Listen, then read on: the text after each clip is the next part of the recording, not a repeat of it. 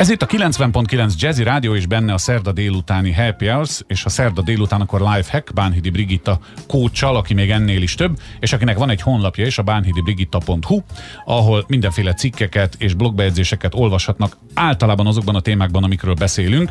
Lehet, hogy van újabb is, meg vannak régebbiek is. A lényeg, hogy van olvasni való, és szerintem már is van beszélgetni való, mert nem jöttél üres kézzel, papír van előtte. Szia! Sziasztok! Igen, és folytatjuk azt, amit elkezdtünk a múlt héten, hogy keményen induljon az év. A motiváció? Kapcsolódik hozzá, amit már hoztam, a delegálás. Jaj, hát azt mindenki nagyon tud.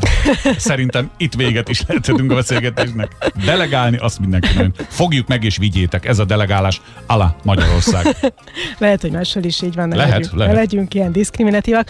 Szóval, hogy én on, onnan közelítem most, hogy azt mondtuk a múlt héten, hogy ha jól megtaláltam a kollégámnak a mozgató rugóját, akkor ő önmagától motivált lesz, és csinálja a dolgát, és ennek egy nagyon fontos szelete szerintem, hogy jó embernek jó feladatot adjunk.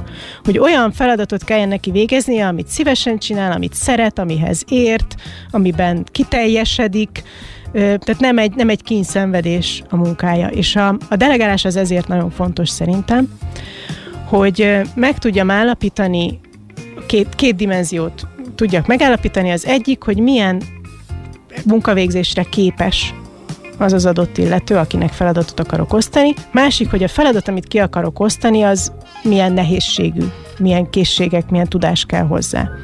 És hogyha ezt a kettőt jól össze tudom párosítani, akkor megyünk Csíkszent Mihály elméletéhez, a flow, meg, meg gondolom Biztos. Neked is, meg Most a hallgatóknak is. Én nézek bután, de én ezt megtehetem, mert úgyse látszik a rádióban. de akkor gyorsan elmondom, szóval Csíkszent Mihályi Mihály, ugye magyar, magyar származású pszichológus professzor, a flow elmélete rengeteg könyvet írt róla, most ide csak abból a szempontból hozom be, hogy ugye azt mondja, hogy ha, ha, minél, ha az időd minél nagyobb részében flowba vagy, akkor észre se veszed, hogy csinálod, amit csinált, mert önmagába a tevékenység élvezete visz előre. Tehát azért túlzásokban elsünk munkahelyen nem lesz fenékig tejfel a teljes teljes napunk, de az, az a célunk, hogy úgy osszuk ki a feladatokat, hogy az emberünk az ideje minél nagyobb részében olyan feladatot csináljon, amiben ő, amit ő flóban tud csinálni.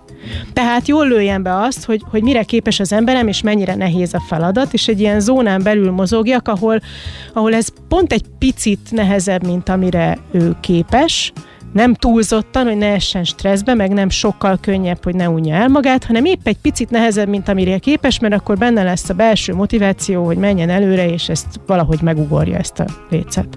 Az jutott most eszembe ennek kapcsán kicsit elkalandozott a gondolatom abba az irányba, hogy egy vezetőnek tulajdonképpen munkát végeznie nem is nagyon kellene, hiszen azok, amiket elmondasz, figyeljünk a dolgozóra, beszéljünk vele, irányítsuk, terelgessük, beszélgessünk, feltérképezzük, delegáljunk, motiváljunk, ez gyakorlatilag az idejének a nagy részét elveszi. Amikor én voltam vezetői tréningen, akkor a top vezetői hibák között az első az volt, hogy, hogy azt ne csináld vezetőként, hogy azt mondod, na jó, akkor megcsinálom én, mert ennyi idő alatt meg is csinálhattam volna, és ez most beigazolódni látszik hetek múltán, hogy amiket elmondasz, az általában vezetők végzik a munkatársakkal beosztott választottakkal kapcsolatban. Ha még emellett dolgozni is akar, akkor tényleg ott valami baj van.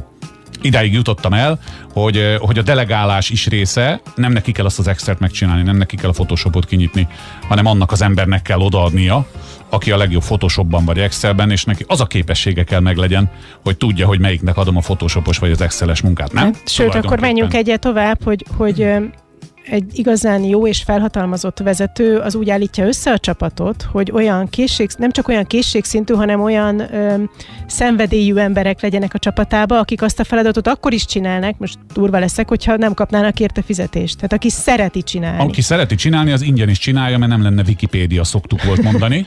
Egyébként igen, igen. De hát nyilván pénzért, pénzért persze, dolgozunk, persze. szóval hogy nem e, e, ilyen extremitásban nem menjünk el, de hogyha jól állítottad össze a csapatod, és azért mondtam, hogy felhatalmazott vezető, mert ugye tudom, hallom, sokan mondják, hogy na de nem én állítom össze a csapatom, meg na de nem tudok annyit Persze. fölvenni, amennyit akarok, na de a headcountot megint megvágták.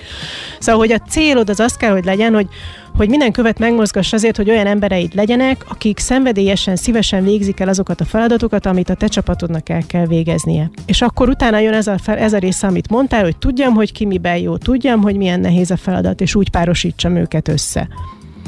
Most felteszem a hallgatóknak a kérdést, hogy megvan? Mert szerintem megvan.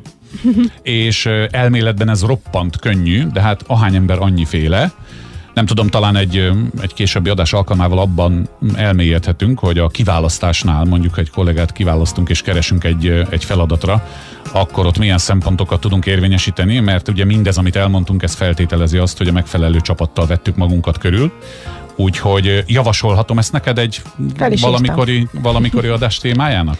Felírtam. Én azt gondolom, hogy kellően motiváló volt ez a beszélgetés a kedves hallgatóknak.